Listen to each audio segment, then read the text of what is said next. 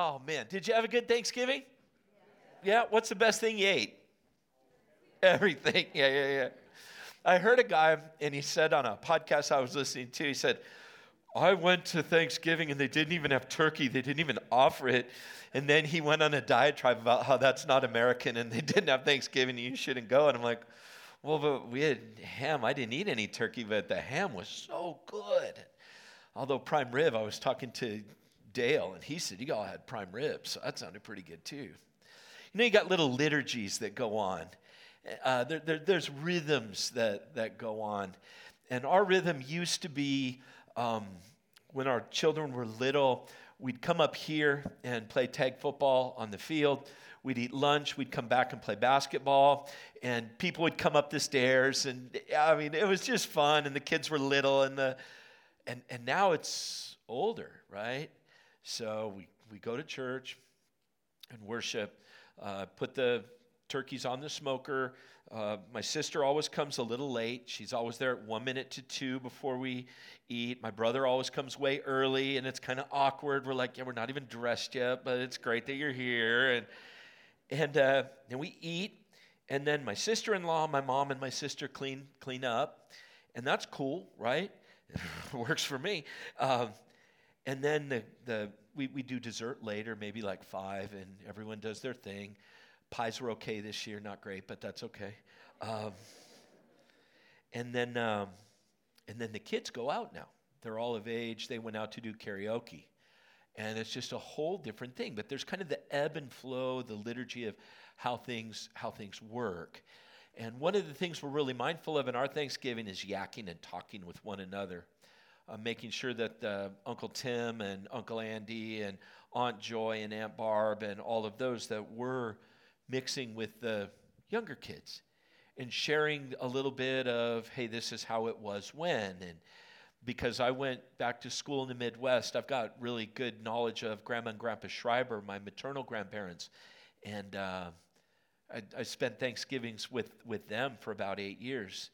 And I get to tell stories about Grandma's dressing and, and all of that stuff, right? Because telling and sharing the stories of our families with our children is kind of part of what it means to help identify them and, and help them understand who they are and, and where they came from. In our two scripture readings today, first from Deuteronomy chapter 6, and I'm going to do a little Hebrew for you and include you in that Hebrew. So don't, don't get lost here. Don't fall asleep yet. But uh, I'm going to do that. Uh, but, but these scriptures are about how we share what's in our soul and who we are with those around us. The first one is from Deuteronomy chapter 6, probably the most memorized scripture uh, ever in the history of the Bible because it spans different, different traditions. This is Deuteronomy 6, uh, 1 through uh, 12. And if you could put it on the back screen, that would be really helpful for me. But I'm going to start reading. Here we go. These are the commands, decrees, and laws the Lord your God directed me to teach you to observe in the land that you are crossing the Jordan to possess, so that you, your children, and their children after them may fear the Lord your God as long as you live by keeping all his decrees and commands that I give you, and so that you may enjoy long life. Hear, O Israel, and be careful to obey, so that it may go well with you, and that you may increase greatly in a land flowing with milk and honey, just as the Lord, the God of your ancestors, promised you. Hear, O Israel, the Lord our God, the Lord is one. Love the Lord your God with all your heart and with all your soul and with all your strength. These commandments that I give you today are to be on your hearts. Impress them on your children. Talk about them when you sit down at home and when you walk along the road, when you lie down and when you get up. Tie them as symbols on your hands and bind them on your foreheads. Write them on the doorframes of your houses and on your gates when the Lord your God brings you into the land he swore to your fathers, to Abraham, Isaac, and Jacob to give to you, a land with large, flourishing cities you did not build, houses filled with all kinds of good things you did not provide, wells you did not dig, and vineyards and olive groves you did not plant. Then, when you eat and are satisfied, be careful that you do not forget the Lord, who brought you out of Egypt, out of that land of slavery. and uh, the word of the Lord, Jesus' words from Matthew chapter 6. This is the second week on this one, if you're keeping track. And I had to laugh because someone called me from the music office and they said, Hey, you made a mistake. I'm like, No, I didn't. And they go, Yeah, it's the same gospel reading for two weeks. I go, I don't care. I said, Matthew chapter 6. Uh, we need that. And I think going from Thanksgiving into Christmas and into the beginning of a new year, I think Jesus' words about not being anxious are, are super good. Jesus said, Sermon on the Mount. Therefore, I tell you, do not worry about your life, what you will eat or drink, or about your body, what you will wear. Is not life more than food, and the body more than clothing?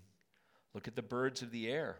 They do not sow or reap or store away in barns, and yet your heavenly Father feeds them. Are you not much more valuable than they? Can any of you, by worrying, add a single hour to your life? And why do you worry about clothes? See how the flowers of the field grow? They do not labor or spin. Yet I tell you that not even Solomon in all his glory was dressed like one of these. If that is how God clothes the grass of the field, which is here today and tomorrow is thrown into the fire, will he not much more clothe you, you of little faith? So do not worry, saying, What shall we eat, or what shall we drink, or what shall we wear? For the pagans run after all these things, and your heavenly Father knows that you need them. But seek first his kingdom and his righteousness, and all these things will be given to you as well. Therefore, do not worry about tomorrow, for tomorrow will worry about itself. Each day has enough trouble of its own. I like the old Revised Standard Version of that. It's a little bit more poetic, that last verse. Instead of saying each day has enough trouble of its own, it says, Sufficient unto the day is the trouble thereof. I love that. I've got that marked out in my Bible and written in a little purple pen that says, Sufficient unto the day is the trouble thereof. There's three things that I'd like to pull out of that Deuteronomy text for you this morning. And the first is, is very clear that the Lord our God, the Lord is one. The second piece is about the verbs. Do the verbs. We do the verbs in our relationships. Doesn't matter how big or small your family is, do the verbs. And the third piece is always remember the pathway back to where you came from. Now, I promised you Hebrew, and I wanted to do it today. I want to make sure you got a little Hebrew here. Hebrew's read from left to from this side to this side. So you can start over here, and, and, and I'm sorry the slide's not perfect. I, eh, it's just not perfect. Um, so, Hear, O Israel, the Lord our God, the Lord is one. So, with that, read that with me, please. Hear, O Israel, the Lord our God is one, one Lord, right? In Hebrew, it sounds a little bit like this, and the, the uh, transliterations are there underneath. Shema Ho Israel Adonai Eloheinu Adonai Echad. There's that. Now you with me? Echad. I can't do that. Ben Shapiro can do that, not me. Every Jewish child learned this. It's called the Great Shema because of that first word on the far right. Shema Ho Israel Adonai Eloheinu Adonai Echad. And if you were to say that, if you were to go to Jerusalem and look at a child and say, "Can you share with me the great Shema?" they would crank that out like our kids crank out John 3:16.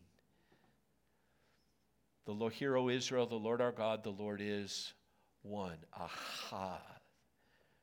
It's interesting because Moses is speaking to people who came out of Egypt and there were gods for everything. You had gods for fertility, gods for crops, gods for sun and moon, gods for health, gods for wealth, gods for this family, gods for that. You had gods for everything.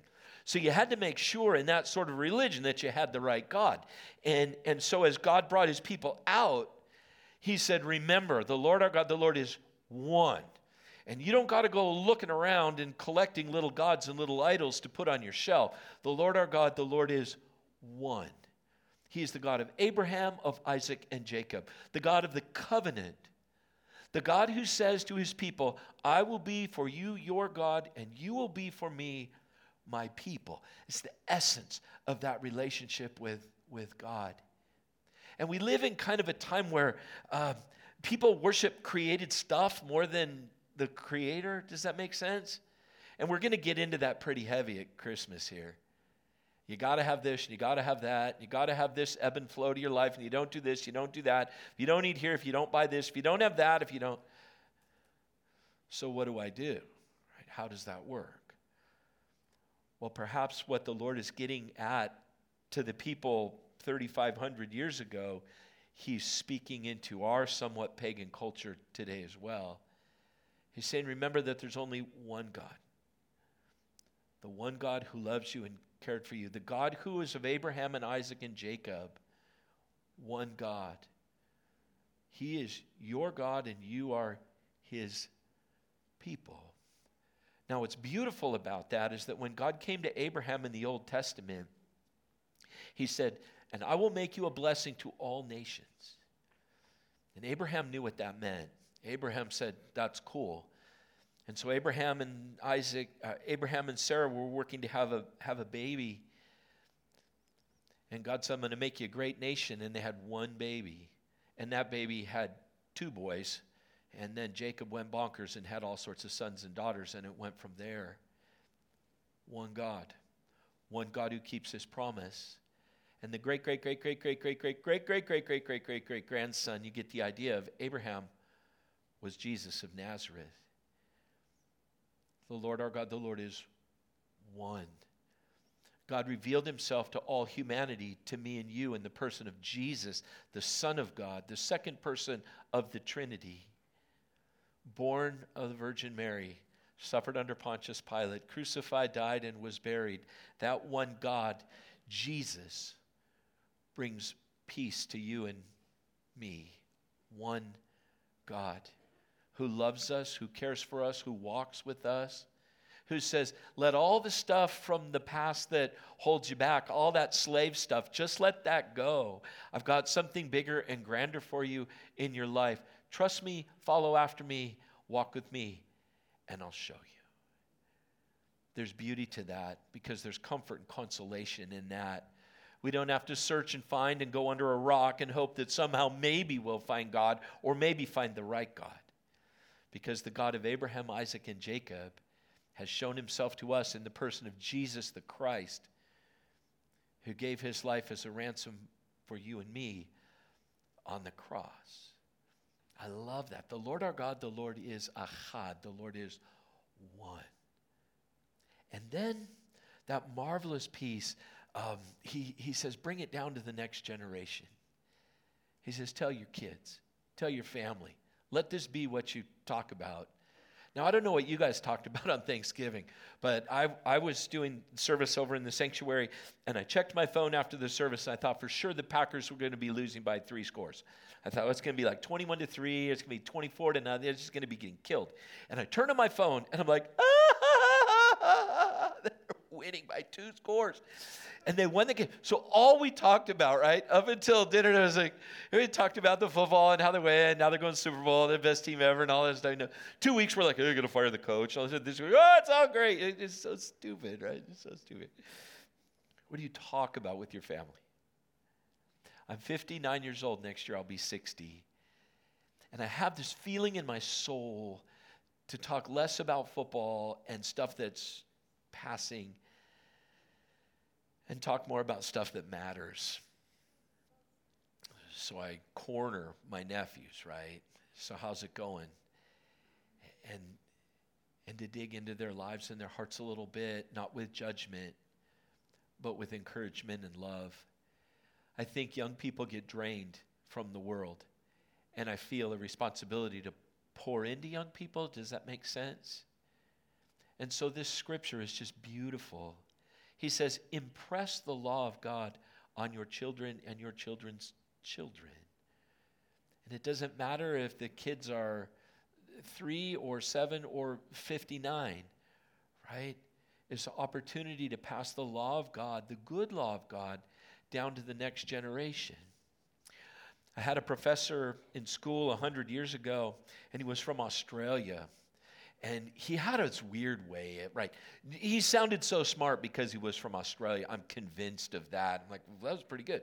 But one of the things he said in his kind of brogue was, Gentlemen, You need to learn to do the verbs.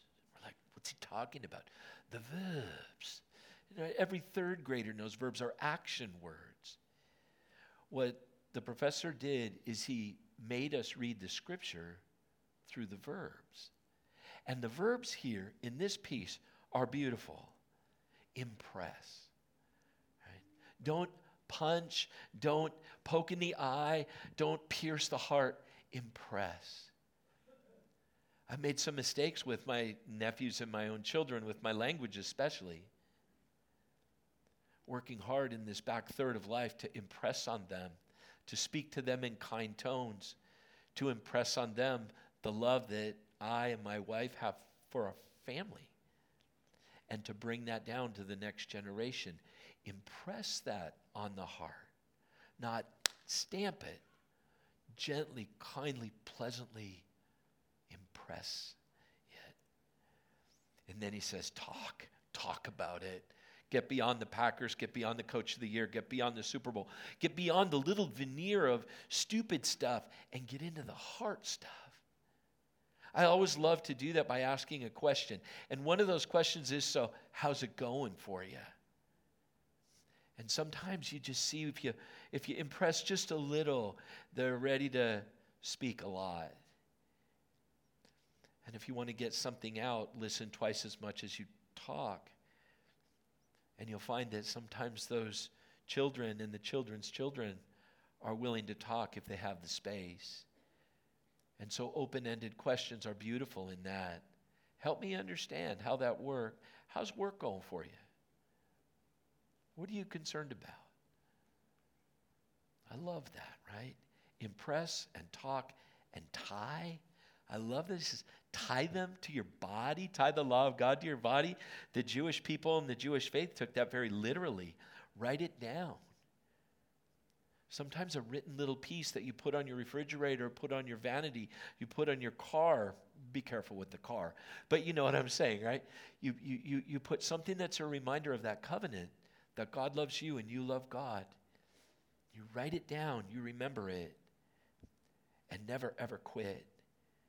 It's the intent of those verbs that we keep on with that action, going and going and going and going, always reminding, always encouraging, always sharing, always loving. Impress, talk, tie, write, and never quit. As we bring the covenant and we remember that covenant, we bring that to the next generation by doing the verbs. Or, as my good professor would say, we need to do the verbs, Mr. Klinkenberg. It's all in the verbs. You'll never read the Bible the same way again. And then this piece from Deuteronomy chapter 6, verse 12. Be careful that you do not forget the Lord who brought you out of Egypt, out of that land of slavery. Why do you think he put that last clause in there? It's interesting, isn't it? Why would he do that? Why wouldn't he just say, Be careful that you do not forget the Lord who brought you out of Egypt? Why would he say, Out of that land of slavery? It's interesting to think about that, how quickly the, the Israelites would have forgot now that they were back to being themselves, now that they're ready to go into the land, now that they'd had 40 years out in the desert, now that everything's kind of getting a little bit better, they got manna and quail, life's good. It, it, the, the building projects in Egypt were unreal, right? The Hebrew slaves made the pyramids and the Sphinx and, and, and a whole civilization. 400 years they were slaves. And you know what a slave doesn't get? Slave doesn't get a wage. A slave doesn't get a, a, a, union to support them. A slave doesn't get to define their own schedule. Well, I think I'll make bricks from 8 in the morning until 12, and then I'll go lay in the Egyptian sun and maybe go fish in the Nile. It wasn't like that. 400 years, slaves to their work. And I think that when they were out of it, Moses kind of looked and said, Human nature being what it is, they're going to forget. So he says, Be careful not to forget, be careful to remember that you are not slaves anymore. You are the children, the sons and daughters of God.